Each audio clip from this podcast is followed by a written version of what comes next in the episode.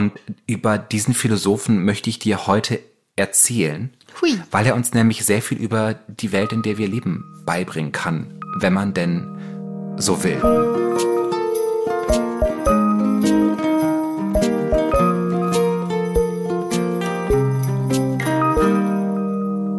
Hallo, ihr wunderbaren Menschen. Willkommen bei Hallo Hoffnung, dem Podcast, wo wir euch heute sowohl frohe Weihnachten wünschen und gleichzeitig äh, herausfinden, warum Weihnachten wirklich, wirklich ziemlich wichtig und super ist. Ich bin Stefan von Spielhoff. Ich bin Autor und Texter und ich freue mich auch schon diesbezüglich auf das kommende Kekskoma. Frau Christiane Stenger, sind Sie auch in der Gegend? Ich bin auch da. Mein Name ist Christiane Stenger. Ich esse ja Weihnachtsplätzchen und Kekse tatsächlich, wenn überhaupt, nur am 24. Ich weiß nicht warum. Ich habe aus Versehen einmal vor Jahren den Zucker abgeschworen und seitdem catcht es mich gar nicht mehr an. Also vielleicht mit einer Printe könntest du mich locken und hier und da mit einem Kaiserschmarrn. Das gibt es natürlich nicht in der Adventszeit.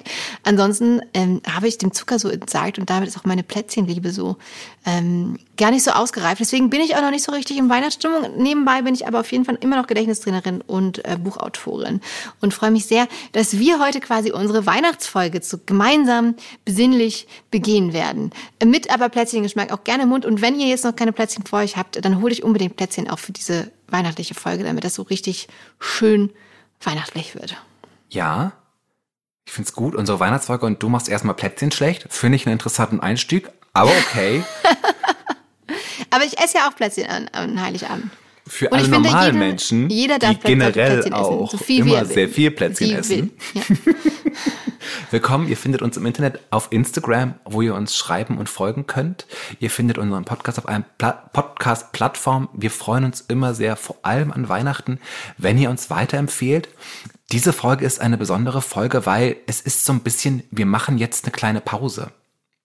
Wir machen diesen Podcast ja schon über zwei Jahre und wir haben noch nie wirklich eine richtige Pause gemacht. Dieses Mal machen wir eine kleine Pause zwischen den Jahren und stoßen nächstes Jahr wieder auf euch. Und deshalb ist diese Folge auch noch viel heimeliger und schöner als alle anderen Folgen, die wir jemals gemacht haben. Hui. Aber unsere, unsere Ferien, das hört sich jetzt so an, als ob wir jetzt das Dreivierteljahr Urlaub machen. Unsere Podcast-Ferien sind nur ganz, ganz kurz und wir sind dann auch Anfang Januar zurück. Wann genau verraten wir euch am Ende dieses Podcasts? Bleibt Wann also genau, dran. wann genau verraten wir euch im Januar? Liebe Christian, ich höre ja sehr viele Podcasts. Und ich höre auch wunderbare ähm, andere Podcasts natürlich. Und ich habe einen Podcast gehört, der heißt äh, Philosophy This. Ähm, und der wird von einem gewissen Stephen West gemacht. Und in diesem Podcast habe ich von einem Philosophen erfahren. Und das hat mich relativ begeistert. Und über diesen Philosophen möchte ich dir heute erzählen. Hui. Weil er uns nämlich sehr viel über die Welt, in der wir leben, beibringen kann, wenn man denn so will. Bist du bereit dafür? Ich bin total ready. Es geht nämlich um den Philosophen ähm, Byung-Chul Han. Das ist ein koreanischer Philosoph, der aber in Deutschland wohnt und ich glaube auch in Deutschland unterrichtet. Und äh, der 2010 einen ziemlichen Achtungserfolg mit einem kleinen Büchlein hatte, das hieß die Müdigkeitsgesellschaft. Und seitdem bringt er immer mal wieder so äh, kleine Pamphlete raus. Und ich sage kleine Pamphlete, weil das wirklich so äh, 70, 80 Seiten nur sind, in sehr schmalen Büchlein, wunderschön gesetzt. Und man kann die also sehr gut, und er würde das hassen, und wir werden herausfinden, warum er es hassen würde, äh, snacken. Und seitdem ich also diesen Podcast über diesen Philosophen gehört habe, habe ich äh, drei seiner Bücher gelesen und ähm, möchte das heute mit dir teilen. Alle drei oder? Nein, nein, nein, nein, nein. So, eine, Eins. so ein Amalgam aus, um was es eigentlich geht, weil er hat so sein Thema. Er ist ein, ein leichter Kulturpessimist ähm, und hat auch so seine Leute, die er gerne mag. Ähm, Nietzsche, Heidegger äh, und lästert auch manchmal über andere Leute ab, zum Beispiel Hannah Arendt oder Agamben. Wahrscheinlich würde er das Wort lästern nicht benutzen, aber er sagt so, naja, die haben ein bisschen Ideen, denen ich nicht, denen ich nicht zustimme. Und er setzt sich damit auseinander, dass wir in einer Gesellschaft leben, in der wir irgendwie alle das Gefühl haben, dass es uns nicht so gut geht. Dass wir irgendwie das Gefühl haben, uns kommt irgendwas abhanden. Wir sind nicht so sehr beieinander. Mhm. Und er, und wir haben letzte Woche über den Kapitalismus geredet, macht es auch sehr stark am Kapitalismus und am neoliberalen äh, System fest. Mhm. Ähm, und sagt, dass dieses System uns daran hindert zu verweilen. Dieses System hindert uns daran, ähm, eine Gemeinschaft zu bilden. Dieses System zwingt uns äh, äh, in die Depression und in die Einsamkeit. Mhm. Und bevor ich weitermache, lese ich einen kurzen, eine kurze Passage vor. Mhm. Ähm, aus seinem Buch Die Müdigkeitsgesellschaft, seinem Smash-Hit. und das mache ich nur, um damit ihr so ein bisschen wisst, wie der Sound von diesem Typen so ist. Ja. Mhm. Und es ist auch nicht viel und du weißt ja auch, wie gerne ich vorlese und deshalb lese ich natürlich auch in der Weihnachtsfolge vor. Und auch ein bisschen langsam für mich, bitte. Ich lese sehr langsam vor. Foucaults Disziplinargesellschaft aus Spitälern, Irrenhäusern, Gefängnissen, Kasernen und Fabriken ist nicht mehr die Gesellschaft von heute. An ihre Stelle ist längst eine ganz andere Gesellschaft getreten, nämlich eine Gesellschaft aus Fitnessstudios, Bürotürmen, Banken, Flughäfen, Shoppingmalls und Genlaboren. Die Gesellschaft des 21. Jahrhunderts ist nicht mehr die Disziplinargesellschaft, sondern eine Leistungsgesellschaft. Auch ihre Bewohner heißen nicht mehr Gehorsamkeitssubjekte, sondern Leistungssubjekte. Sie sind Unternehmer ihrer selbst.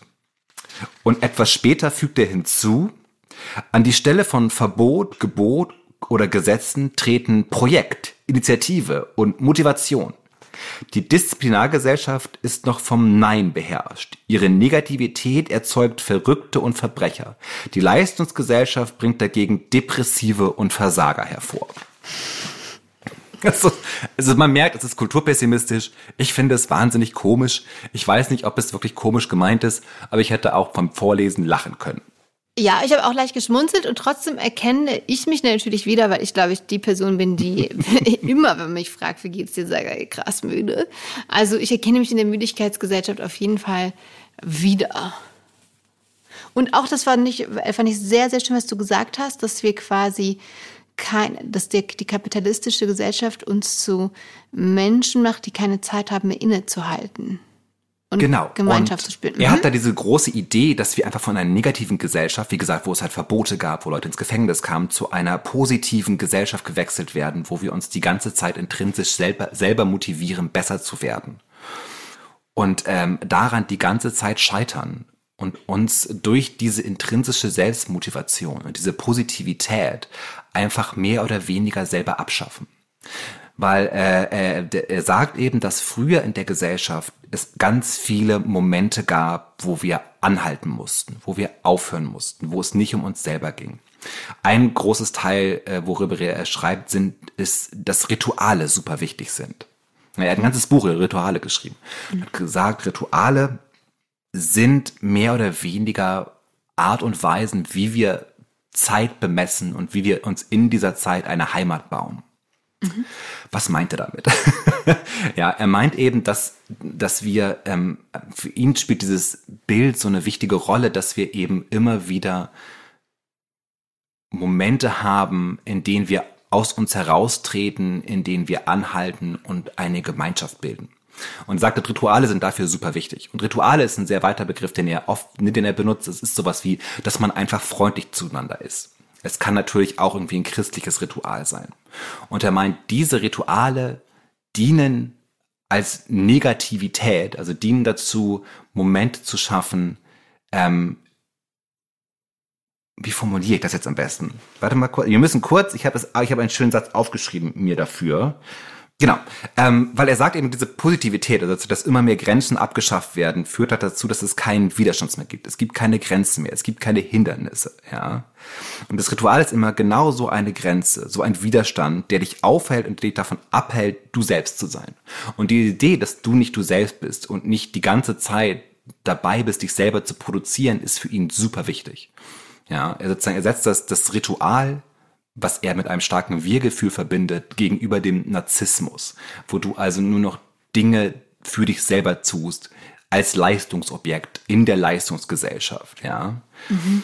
Und ähm, das finde ich einen super interessanten Gedanken, vor allem halt so an Weihnachten, was ja ein großes Ritual ist. Man kommt mit der Familie zusammen, man kauft irgendwie Weihnachtsbaum, man backt Kekse zusammen, außer im Haushalt Stenger.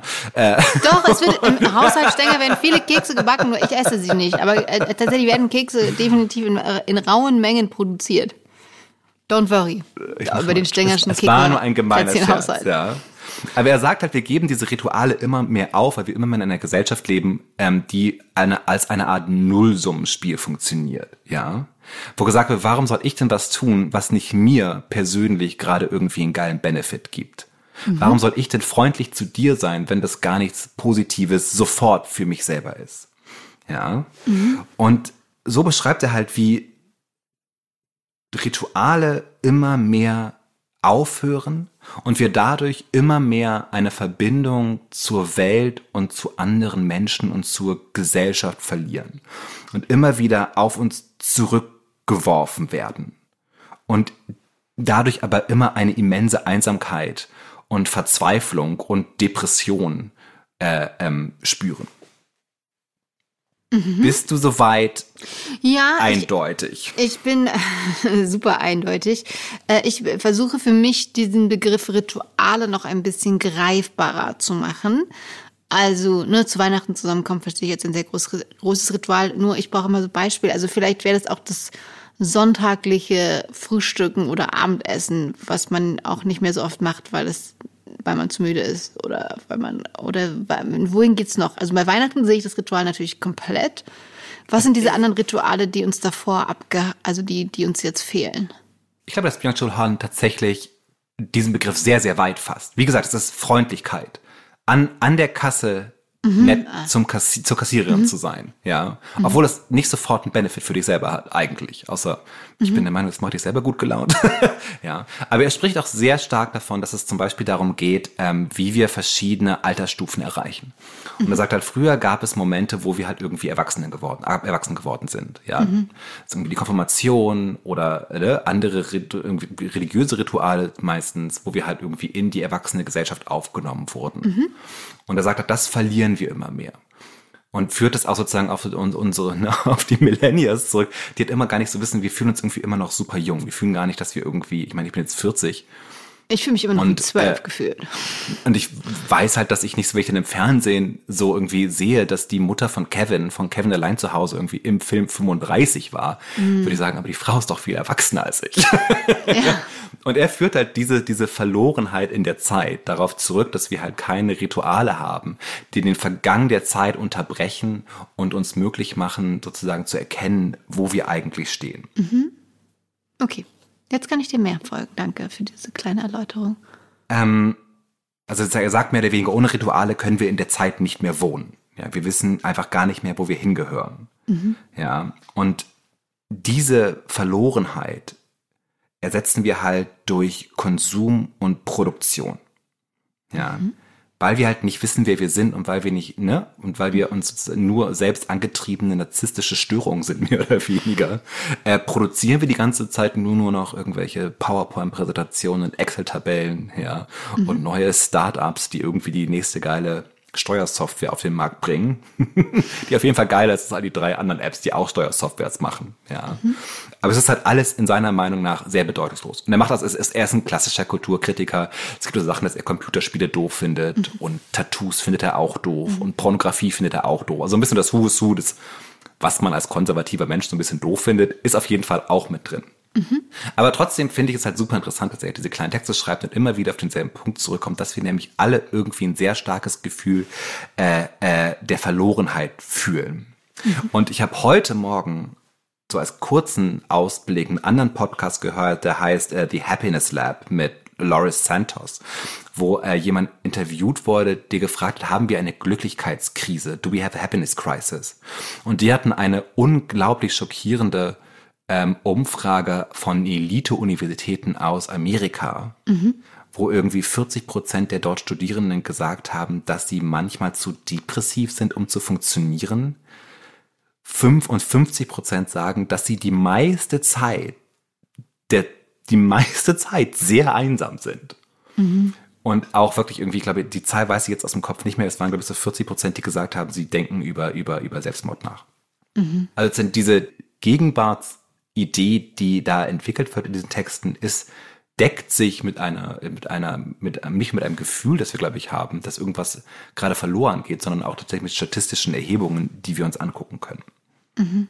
Dass Leute gerade nicht glücklich sind, weil zu viel, es ist alles zu viel auf jeglicher Ebene. Zu dass einsam. Leute nicht glücklich sind, weil wir halt keine Gemeinschaft mehr haben. Mhm. Weil wir halt irgendwie die ganze Zeit uns selber antreiben ich weiß nicht, ob du das kennst, dass man die ganze Zeit am Rödeln ist oder so. Was? und andauernd, andauernd ist irgendwas und man muss und man muss und das nächste, der nächste Call und der nächste, äh, der nächste Termin und der nächste Auftrag. Ähm, und dass wir aber merken, dass uns das, dass wir, dass wir halt dadurch uns selber weiter nach vorne bewegen, aber das total sinnentleert und, und, ähm, und einsam ist. Hm. Ja. Und sie sagt halt, dass, dass, und er meint, und er meint, dass er halt tatsächlich, also der schreibt halt wirklich auch wunderschön, der meint halt, dass uns halt, wir verlieren durch den Verlust der Rituale unsere, unsere Heimat in der Zeit, mhm. die wir einfach gar nicht mehr richtig einschätzen können, die wir gar nicht mehr, wo es keine bedeutungsvolle Narration mehr gibt, die wir uns erzählen könnten über uns selbst und über über die Welt. Und er sagt auch an einer Stelle ganz deutlich, der Kapitalismus, über den wir letzte Woche gesprochen haben, dem mangelt es halt an Narrationen. Ja, und er macht diesen wahnsinnig schönen Witz. Ja. Er sagte, er kann gar nichts erzählen, der, der, der Kapitalismus kann gar nichts erzählen, äh, er kann nur Dinge zählen.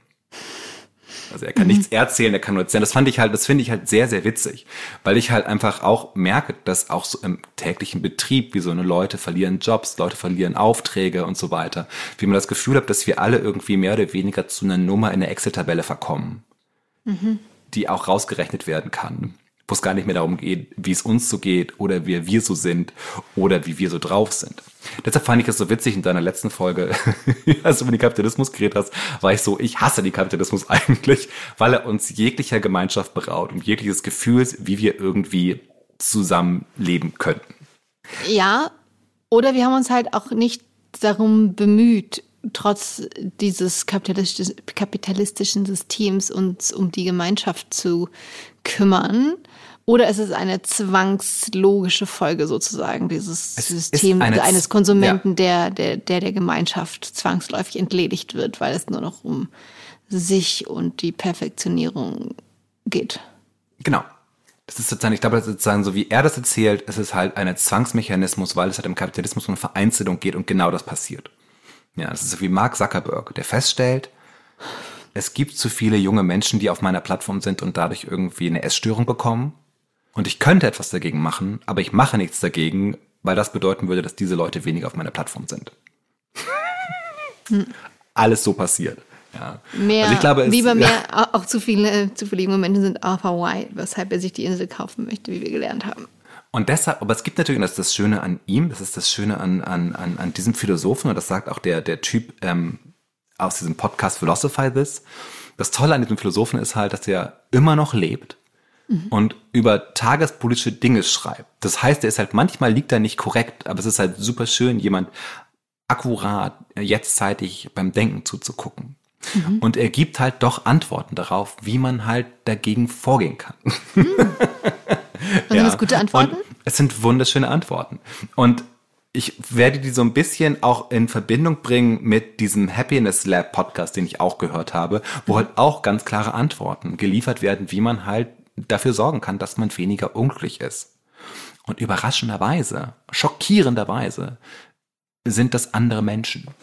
Und deshalb ist es so schön, dass wir jetzt Weihnachten haben und wir irgendwie mit Leuten zusammenkommen, hoffentlich, die uns etwas bedeuten, weil es genau das Momente sein kann, wo wir auf einmal einen Widerstand haben, wo wir auf einmal aufhören, wo wir auf einmal Pause machen und sagen so, ich lasse mich jetzt hier nicht mehr vom Fluss der Zeit so mitreißen, sondern ich sitze hier mit Menschen, die ich liebe und ich genieße diese Zeit und ich baue mir in diesem Moment eine Heimat mit den anderen Leuten, die hier bei mir sind.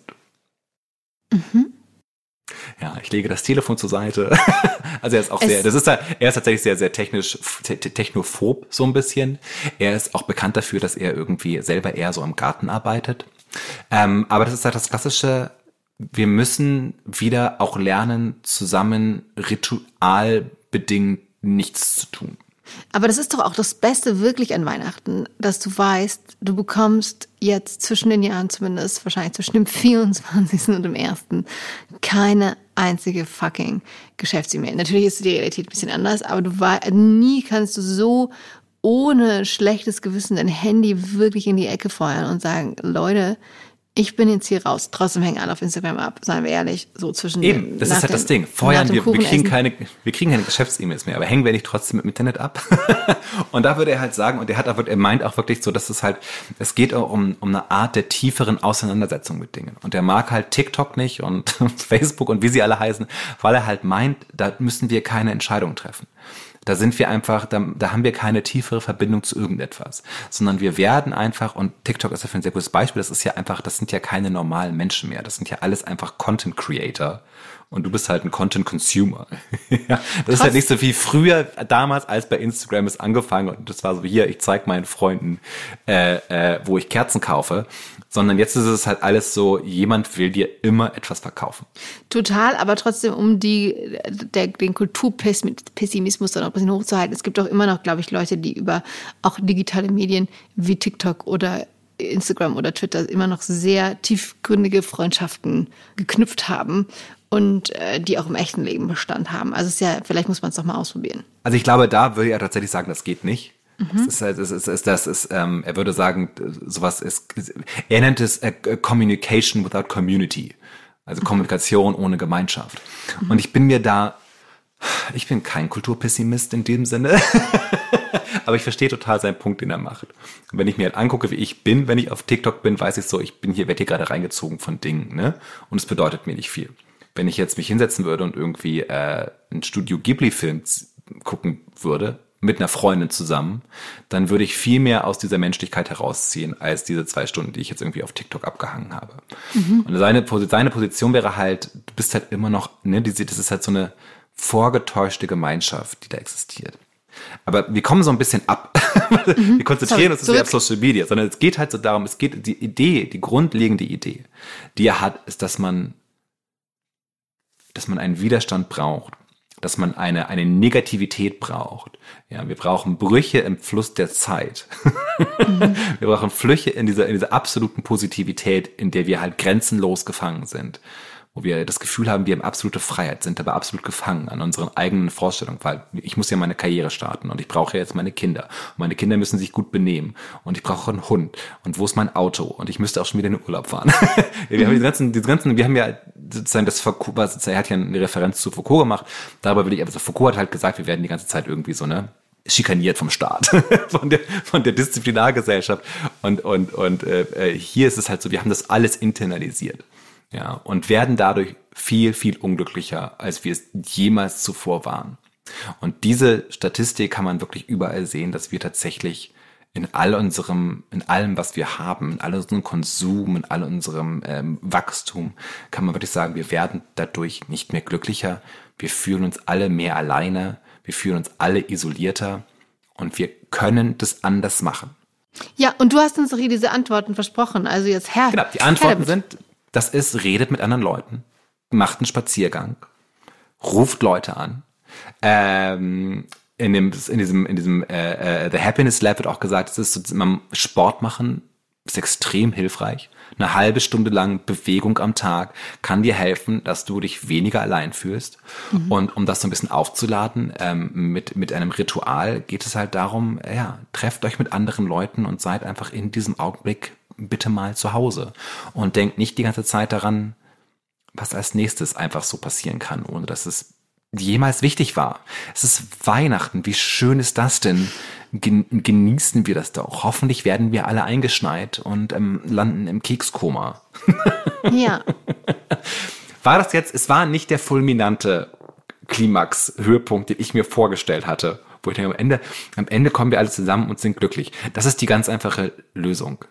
Naja doch, aber also zum, zum Jahresende ist es doch immer die ganz einfache Lösung, weil ohne dieses Weihnachtsfest und ohne diese Zwangs, Gott sei Dank, Glücklichkeitspause mit Keksen und Glühwein und was auch immer dazu gehört, ähm, ist doch das, das neue Jahr gar nicht zu starten. Also ich bin, glaube ich, so auf dem Zahnfleisch und ich glaube auch andere Menschen, die diesen Podcast gerade hören, Äh, es war schon wieder so ein so anstrengendes Jahr, also auch ein, ein, eines der besten Jahre und super schön. Aber ähm, ich bin auch einfach jetzt müde und ohne diese Zeit weiß ich nicht, wie ich jemals wieder wach werden, werden kann.